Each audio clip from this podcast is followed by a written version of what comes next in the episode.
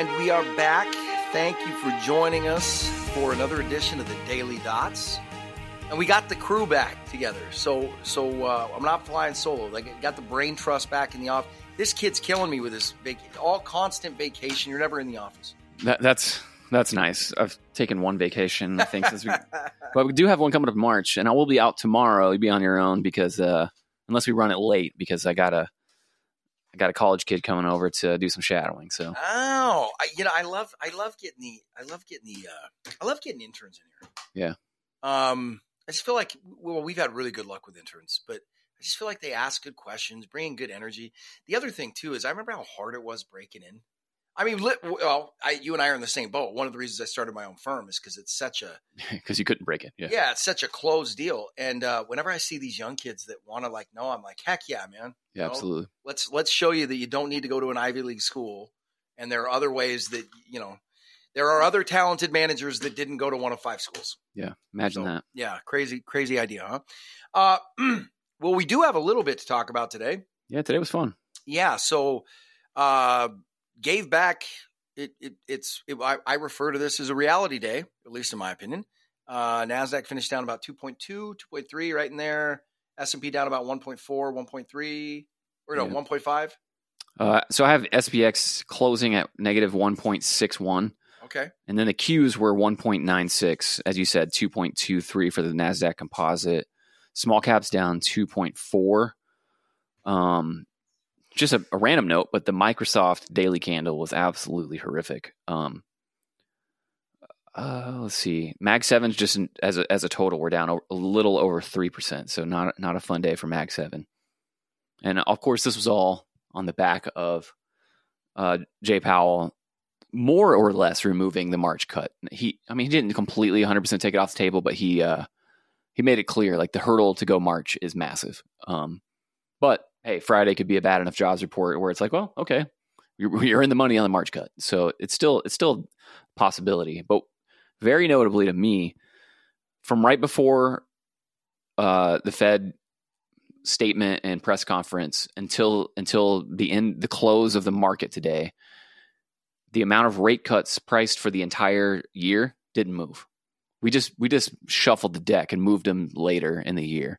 So you just pushed them all from march later in the year so the, the grand cuts di- didn't change So market's still pricing in six. uh, it's 5.7 and change at the moment so basically yeah. So six hit. So the market's pricing in 150 basis points of cuts this year, effectively. Yeah. You know, I I guess that's I I you know I guess that sounds about right. I think that sounds about right. I mean, I, you know me. I've been arguing they should have never have gone past three, and I've been and I've been arguing, hey, you're going to have a, a nasty recession if you don't if you don't start cutting real fast. So, I I clearly think they should be cutting, um, but I also think it's going to be a communications disaster for them to, when when they cut, it, it- unless they get stocks Well, and- down a bunch. Well, and that okay. So from the, I, don't disagree with anything you said. I've been in the camp of saying there's no way they hike in March, and the reason that I thought that was, um, it wasn't. I didn't disagree. I so I don't. I still don't disagree with your your way of looking at it fundamentally. My whole thing was the communication side of it, meaning you're showing all this hot data. You're even showing inflation picking up month over month. And I just think, based on all of the communications they've said, I just thought it was going to be a really tall order to cut in March. right. And I also thought, for coming from there, truly look, not looking at it through the lens of what I thought they should do, right? But looking at, I just, I just thought, I, I just saw so much more downside with the March cut because you, you made a great point. I, you actually, you flip back the other way, thinking they were going to cut in March. But you, one of the other reasons why I stuck to it is you made a really great point. If it does get nastier after March, they cut in May. Right, and they, and they could do fifty bips. Yeah, May. so like, and, and I still think that's very much on the table. That they that if the economy softens between now and May, like it it would I- I it, would it would be crazy for them not to cut fifty in May. Honestly, I think they're going to need to. I, I honestly, I honestly feel like well, hey, we saw another bank, you know, kind of go go pear shaped today. So I, I, I look, I, I'll pro- very possible I eat my words, but if all the listeners know, if I do, I'll, I'll, I'll stand up and own it. Um, this this I I think that I I think it's done. I think we're heading lower. So I think it's done. So to go back to that, I think we're heading right into recession. I, I think we're I, I think we've started the I think I think we've started the path into it. we'll see. I still think the construction jobs are the uh, the the key to the whole thing. Um, but going going back to I lost train of thought. Where was it going here? Well, that's because I was adjusting. Yeah, you were, and you got me. Um, It's a legitimate Oh, that- studio, bank. man. You got to deal with the lights here. the uh, the bank situation. The the reason that was notable to me, like surely missed earnings and cut the dividend and all that stuff. That that's unfortunate. But their their loan loss provisions were twelve times what analysts expected. Twelve times what analysts expected. So what does that tell you? See, this is my whole point. Every piece, even the good data, it's not good to the point where I feel like it gives you a different picture. This thing ain't growing at 4%. It's not. Something's going on. I don't and, and I want everybody to like I've said this before. I'm not talking conspiracy. I'm not saying any of that. No, I mean, guys like Mike Green and um, uh, well, I can't think of his name. Uh, Mike Taylor, no, man, my brain's not working today. Zach Abraham, you know that guy. I, I, I need I need some more coffee today. Um, What, you, you had eight cups. Is, is that it? I needed I guy- needed eight. This guy drinks coffee like you guys can't believe. I used to work thirteen hour night shifts. I developed a problem. I get dehydrated watching you drink coffee. Like I, Uh. I get sympathetic dehydration. It Uh. really is remarkable. Uh, coffee's coffee's mostly water. You're fine. Um, the diuretic mixed in with it, but but yeah, never mind that. yeah, don't worry about that. Yeah. Uh, but anyways, oh Bob, Bob, uh, Bob Elliott. So bo- both of them have been kind of pushing back on on like the growth data to be like it doesn't really make sense. So Mm. uh, you, you're you're not crazy or conspiratorial, at least on this one. I mean, you're conspiratorial, but not on this one. Um, I'm a walking conspiracy theory. uh, I'm. at- You know what's funny is I used to be a lot more conspiratorial, and then th- there was something yeah, simple, me too. right? Just time, and then the one line that really came through to me was never chalk up to conspiracy, which can be explained by stupidity. Yeah, you work in the government long enough, you realize most of the conspiracies are nonsense, and most of it's just people aren't that uh, adequate that are running things. Yeah, we're, we're, we're- and and and usually the outcomes are pretty similar, but you just look at them and go, uh, "You're giving them a lot more credit than they Yeah. deserve." Right? you, you brief a couple senior leaders and you, you recognize how smart they are not and or how much grasp of things they have they don't have and you're like oh yeah no all that stuff people told me about the master plan's probably not as real They don't have to work too hard and plan too hard to screw it up that bad. Yeah. Right. they're they're. It's like asking your. It's like asking one of my kids to bake a cake. You know, like chances are it ain't going to come out looking too hot. Yeah. And I certainly wouldn't be the first one dipping into it. Okay, so so uh, Fed, so Fed is going to stay a little tight. Um, I do think it seems though, and and it and it's, I, and you heard the minutes. I was I was uh, doing another interview, so I didn't catch it at the time, but uh, taking the posture of still saying, "Hey, we've got the we've got the fire extinguisher standing here, and we're ready to pull the pin at any moment." yeah like they basically said he more they more or less took more hikes off the table. They didn't take higher for longer off the table but he made it real clear like we fully expect the current trend to continue so and we, that we will be able to cut soon. Um, it's pretty clear like may is just full blown it's a go. Like we're cutting in may unless something happens but what i'll say is my personal view of the inflation trajectory is that inflation could move back up enough to make it weird for them you know because he's like look we, we just need a little bit more data uh, to confirm. Well i it, i i would argue it might not confirm. And if that happens they- they're still going to cut. Like there's no i don't think there's any world where they're like oh yeah we're just not going to cut. Because then then they're really putting the economy at, at just really big, too too much risk. It would be a dumb risk at that point um so they they they probably just made the communication weird and they asked him 40 questions today during the presser after he was like, "We just need a little bit more," you know. Uh, and and you just got you- and, well, I got the the vibe. It was kind of a like, "Look, guys, we we're gonna cut, and but we we're, we're not cutting yet, and and financial conditions are crazy, so." I have to do two things today, and that is tell you, that yeah, we're eventually cutting, but also tell you not yet, and please chill out with the market. You know, I that was the vibe I got. So he, he struggled to to do both at the same time because it's kind of impossible. And they just kept asking a million questions. I'm like, guys, just take a clue. He doesn't mean it. Like, it doesn't matter what the next couple data points are. He's trying to talk and say nothing for God's He wants the market to go down, but he also wants you to know he's going to cut. Like, yeah. it's it's just tough communication. Yeah. Now it's going to get tougher on the back end, but they'll find a way to talk through it. You know, and I don't want to go off on Fed policy rebeer for another 40 minutes, but, but, um, I, I, I understood their approach years ago. Um, I think, I think their communication is following much along the lines of their policy decisions, meaning I think they're doing a lot of things that they think they need to do that they don't.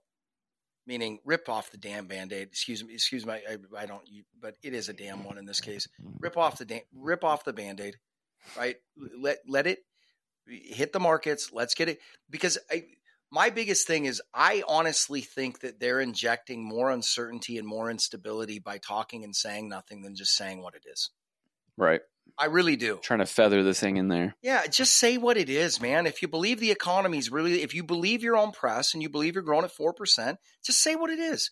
Take the ambiguity out of it, right? Like be the adult in the room. And when I say that, I'm not, I'm not asking him to step up there and hike 200 basis points. Like I'm not, I'm not financial justice warrioring this. I just, I, I put it in the file of way too complicated. Like so many things are today. Just come out and speak plainly and say what you mean. And if markets want to freak out, you've been ginning them up for 15 years. Who cares? Yeah. Okay. And and, and here's the deal. You ain't the buy the dippers are going to come back in anyway. You're not this in 1929.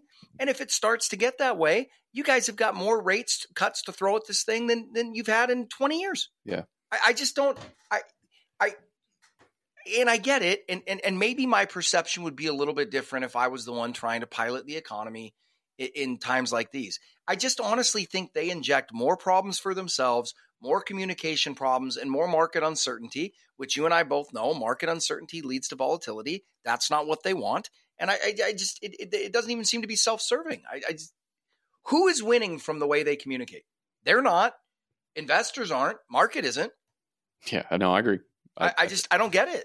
I call it the jibber jabber cycle, and I just think they they they do too much of it. Yeah, I um, I just don't see like when you're in a really tough economic time like 0809, I think Powell should probably be out there talking once a week. Right. right. Like, or, I, I or, or, like in the middle of COVID to let you know, like, hey, we're not letting this whole thing go down. Yeah, I, I get it. But the rest, this is just, this is nuts. He doesn't have, in most years, he doesn't have anything to say of substance once a quarter, let alone once a, once a month. Right.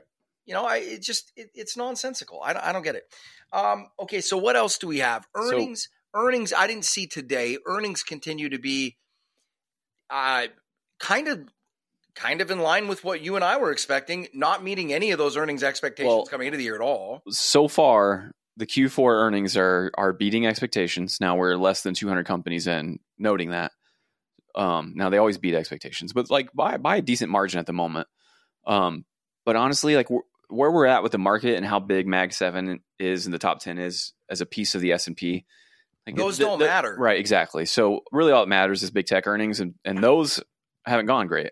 And no, the, when I say going, yeah. like, that's what I was. yeah, yeah, to. yeah. The, the, earnings that matter, right? I, I, think they've gone fine. They they're, they're putting up. Yeah, if you actually look at the earnings, it's like, wow, that ain't bad at all. No, it's just what yeah. everybody was building into them. Right, like, exactly. That, that's what you and I've been saying all along. Just like, yeah. guys, there's no way they live up to these right. market expectations. Yeah, you you don't have uh, all knowing AI that's going to create a trillion dollars tomorrow. Like, mm, you got to go down. Yeah, um, I, I, you know, even AMD coming out and everybody's like shocked that they had the revenues weren't as much. And you go, guys, think think about who.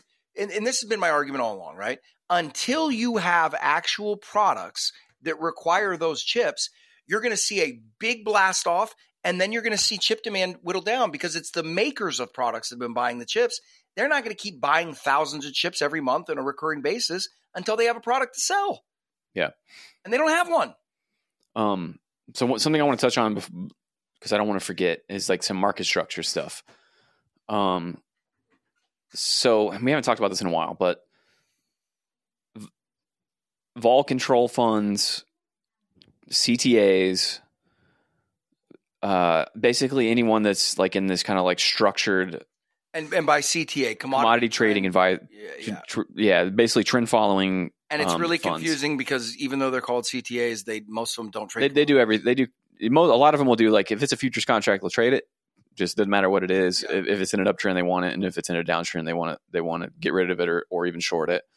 But they're like full full boat on stocks. They're just They're long up to like up to their neck, just the way vol control is.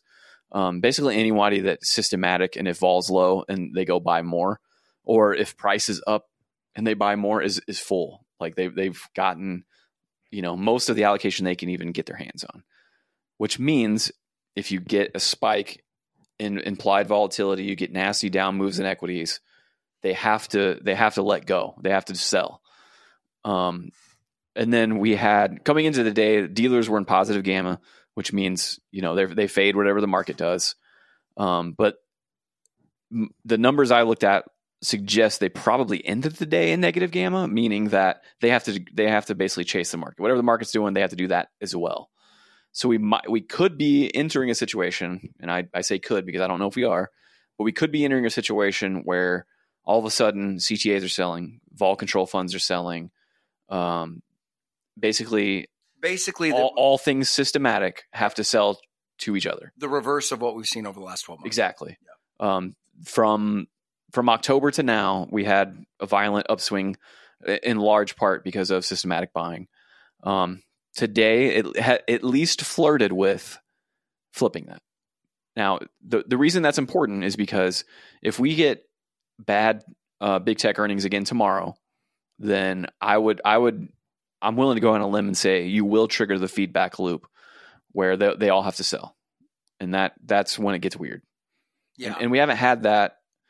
We haven't had that really since 2022, where you had pretty vicious selling for all those people. Now we we did have we had like a 10 percent sell off in October, um, that included some of that, you but know, it wasn't violent. and even 20 it's the one thing i and i've pushed back against people that saying that 2022 was the was the recession and stuff even 2022 was too it, it was too uniform Right. But That but you but you but if you go look at like the allocations for the vol control people like that, like they Oh, got they got real low. Oh, and, yeah. and whenever all those people get low, and then they and then they get they flip back into buy mode, like you, you really want to be long because they're just gonna it, it's just the freight train of buying comes, you Yeah. know.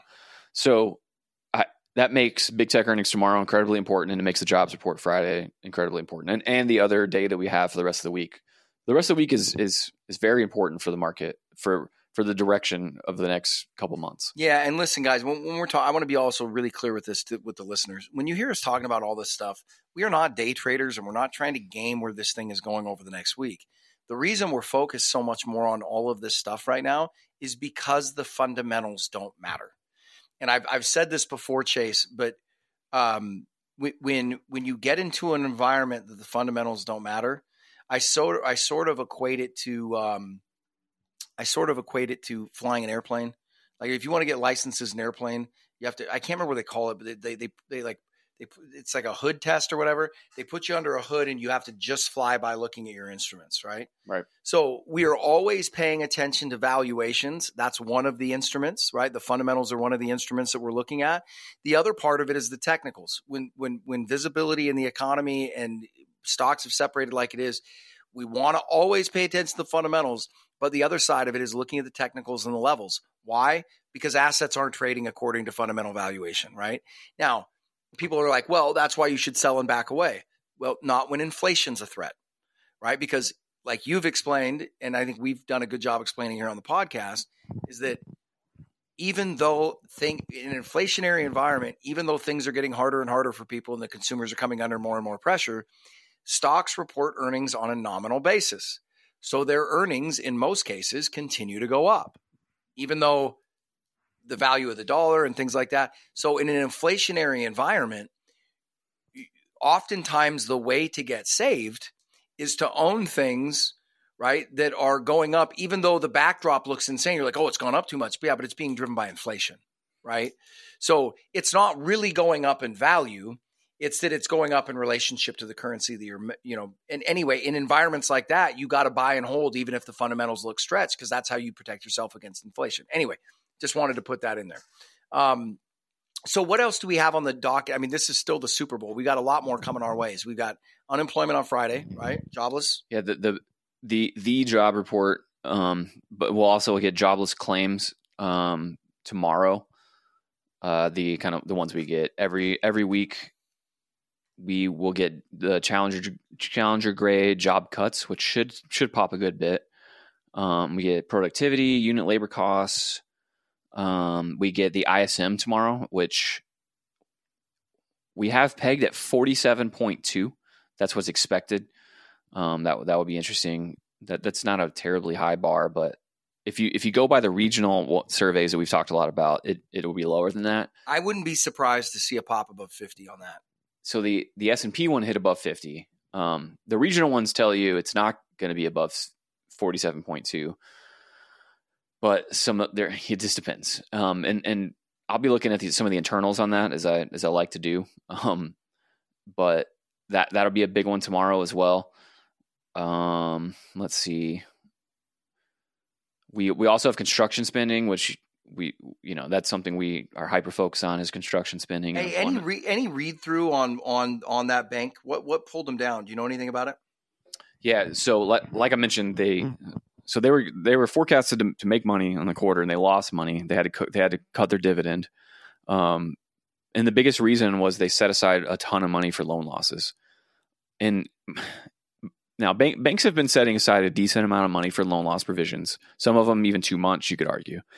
But my my gut feeling, and I'll call it that, not an analytical like deep dive, but a gut feeling has been that the credit situation is worse than banks realize moving forward. Now, I'm talking like 6, 12, 18 months out, you know, not necessarily the next three months, but I don't is, know. I, and I don't, and I know where you're going. I don't know how this isn't true. So my, my, my feeling has been when I look at it, no, nah, you need to put more money aside. So my read on that was kind of like one of two things is, and now other regionals have reported they've been, they've been fine, right? One of two things is true. That bank is the made the worst loans in history and they're idiots or maybe, may, and I say maybe, other banks have just been not setting enough money aside. Maybe these, maybe they actually got out ahead of it and were like, look, a lot of these loans are going sour. This is looking ugly. Whereas a lot of the other ones were like, nah, it's fine that we have you know really high delinquencies. I'm sure they'll pay it back. Uh, so I don't know. Um, but my gut when I look at loan loss provisions is, nah, you're gonna need more than that. Because when I look at the credit markets, what I keep hearing from Wall Street and from the banking system and from credit people is oh, the delinquencies are up a big, but it's just normalizing. Like we're just going back to where we were pre-pandemic. And I look at so many of these charts. That's I, just not true. And I, yeah, so many of these charts are like back to like 2010 levels, stuff like that. It's, it's like, no, like this is different. And again, and I've said, I've made this point over and over on the show, but we have really high delinquency rates at full employment. So if jobs, for whatever reason, hit hit an air pocket, they're going to moonshot. The credit pro- the credit problem goes from from a very small deal to a very big deal, and then like overnight. Yeah, the, every and I'll, I'll make it real simple for everybody. Everything hinges on jobs. As long as everyone has a job, the economy is going to be fine. It'll even stay hot looking. If for any reason jobs kind of turn negative, and I'll say that is headline jobs are kind of you know under say 140 then all, then all of a sudden, kind of all bets are off. The unemployment rate spikes, and and that becomes j- just the way I just talked about with all the structural uh, market structure stuff in the stock market. It's the same thing. It's a feedback loop. Recessions are all all all a recession is at the end of the day is an unemployment induced feedback loop between demand and supply, and then that's that's where you you go if you break jobs. And will we? I don't know. Will we soon? I don't know. But I, I that's why I still think it hinges on on construction because that's like where I see excess jobs, like where the amount of jobs compared to where I see that industry in nine months doesn't make sense to me. If I just run that nine month gap, so that that's where I could see a lot of layoffs in the next nine months, and that's and those layoffs can lead to other layoffs. I, you know, the construction jobs one is a little bit confusing to me too because I've I've kept a pretty good pulse on that market and talked to buddies of mine and uh, well, actually, it doesn't. It doesn't the the and I'm talking about some fairly not national but some fairly sizable construction companies, multifamily home builders, heavy duty road construction, diff- different kinds. Yeah, they're all saying exactly the same thing. They have not started layoffs, but looking at what work is ahead of them in the next eight to twelve months, they're probably going to need to lay off uh, considerable amounts of employees. That that's literally what they've told me. Right, and so if those people don't get a new job, and I would argue they probably won't, then all of a sudden you have an unemployment issue, and then that's a demand loss that that feeds into the economy. Well, and here's one of the re- here's another reason why valuation matters, right? Meaning, generally speaking, unless there's a transmission mechanism issue or something like that, one of the things that stops investment, and remember when you're talking about construction, you know, construction building and all that kind of stuff, construction employment is a residual effect of investment in real estate or investment in in in, in buildings, right? Well, you only invest in buildings if you think that you're going to make more money than you're spending. When you look at what the, the costs of land and labor and all that kind of insurance, yeah, insurance. One of the problems you've got right now is with the price of everything. It's really hard as an investor or a builder, if you're sober minded, to sit back and go, "How if I do this at these prices, how do I make any money over the next five years?" Right. You got to do it with cash, and no one wants to do that. No, and and so I I just I just don't I you, you know, you know what's, and I'll, and I've said this before. We've talked about it before, but it's one of the strangest things, and I really hope I remember this about the cycle. I, I just don't think I've ever seen a scenario. Well, I guess 07 and 08 is sort of comparable in terms of the way people were whistling past the graveyard, but again, it's not that I think a calamity is about to happen. It's that everybody think eh, the attitude is there, there is unappreciated risk though. Oh my god! And well, it and it's it's the reality and the perception are so far apart right and and not far apart is in the reality is impending doom but far apart is in the reality at least should be yeah this looks a little dicey this could go either way we and then the, the but then the sentiment is oh we're going great guns man buy them while you can get them i just i don't think i've and, and, and to be fair to 0809 that sentiment was not that bullish in in in late 07 right? There was overconfidence, but it wasn't that. And when you get to these parts of the cycles, right, everybody jokes about people that are too bearish, right? Perma bears. Perma bears always get clowned at the end of cycles. You know what the equivalent on the other side is? So many of these guys you see on Twitter that think that the market, it is a human right for the market to go up 15% a year because the only cycle they've been in is the last 15 years, right? And no, there's no other problem. They, they are literally the other side of that pendulum where there's never any other problem every threat is a is a you, you know the guys I'm talking about, right? Sure. Where every risk is just oh, it's just fear porn. And you're like, no, no, that's I that's real data. it's not my opinion. That's real data, right? They're the other side of it. And those guys, you know, if you're listening to those guys, they're the same. They're the same guys as the perma bear guys, right? Listen to those guys, and you will get smashed eventually. Right. Eventually.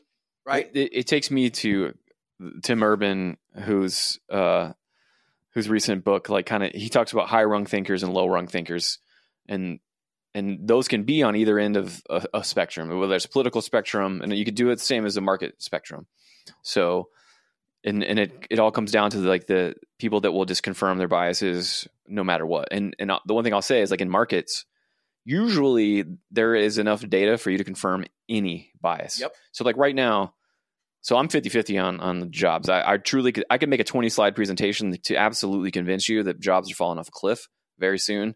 And I can make a 20 slide presentation to show you that the jobs market is robust and it's, and it's going to stay that way. Agreed. And, they, and you could, you would look at either and be like, yes, absolutely.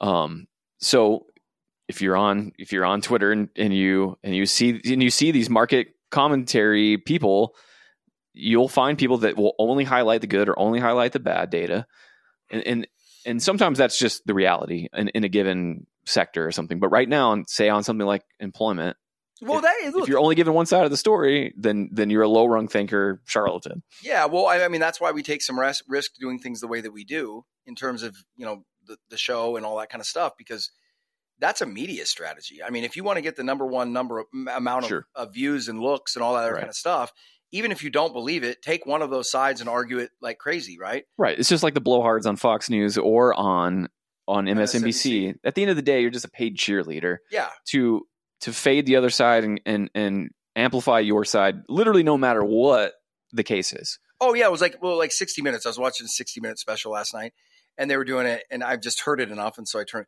But it's the you know the January 6th and the lying against the American, you know, all that kind of stuff. And I'm like, okay, I, I, I think that that's a I think that that is a newsworthy story to tell. Uh, now, in your next segment, are you going to do all the issues with the vaccine and Fauci and all that kind of stuff? Oh, you're not. Oh, so you only care about certain lies, right?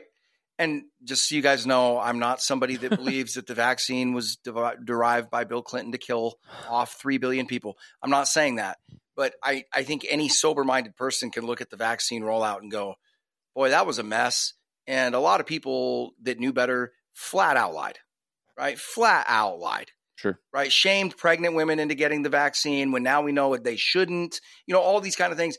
And I, I say that not to pick one side or the other of either one of those arguments. I, I say that because it's so everybody wants to speak to you. We're standing up for tomorrow, but you're only standing up for it when you think, right? We, when it when it meets your not when it's your team that does it. Right, exactly. Right. Like that, and that's that is the easiest way to to identify those people is to see if they are if they call out their own side Right. when when appropriate. Right, and they never do. And I think we used to live in a world where that that was you know more common. Now you've gotten to the point where you you just get ostracized by that community if you go against the community in any, in any way, shape, or form. It's like a, a massive purity test now. You're either pure or you're not. Yeah, And as a buddy of mine made made the point on Twitter today, like not not only is it that if, if you amplify and believe the craziest thing, that's how you get the most street cred in one of those communities now. yes, So like yes. so if you agree with the, the the dumbest craziest thing that your side believes in you become like a leader essentially which is just terrifying when you scale it out but but it's it's clearly how things Yeah, are I was joking around with a younger family member of mine the other day, and they're like, "Yeah, you know, you got a lot of social media followers. How do how do I get social media followers?" And I go, "Here's what you should do. You should take two accounts, okay, and and make them anonymous. Do one that just retweets and talks about everything against Trump and how communism is good, and take the most extreme side of that. And on the other one, uh, call yourself, you know, the QAnon disciple, and just make up a conspiracy every single day. You'll have over 100,000 followers on each account inside of a year. and he started laughing. And I go, I'm actually not joking with you, right? Like, serve up the red meat for folks. And if you try to play it down the middle, no, no one cares. no one wants to hear that oh no, no, you know what it's resulted for me? And and and I've just said it over and over. If you come out and we're talking about finance in the stock market and your first comment is political, I'm turning you off right away. yeah i just i can't do it No, it's because it's not. It's just not. And Right. and we're in charge of managing other people's money. It's not that I don't care about what's going on Right. politically. I do. It impacts us all. I'm very invested. Why don't I? Because my job is to care for their money. And if I'm focused on poli- if I'm focused politically, I'm not doing my job. And moreover, I'm probably exposing my clients to a pile of unneeded risk. yeah and i think that happens in in our in our business too One other shout back I wanted to make when you were like, and I completely agree with you, but one other pushback I wanted to make on the statement about I can make a bullish argument on jobs, I can make a bearish argument on jobs. Here's the one caveat to that. The one caveat is historical perspective, meaning the the one thing because I, think that I, I can't disagree with what you just said regarding the data as it is today. The one thing that I do think is interesting is so many of these 100% in the past type of indicators have fired off, right? And I'm with you. I'm 50 50, especially in the immediate future. But when I throw that historical context in, that's why I still believe we'll have a recession. But then again, on the flip side, like you can attest, we are still net long, right? Like that net long reflects my uncertainty, right? And when you're uncertain, you should be net long. Why? Because the stock market goes up 70% of the time.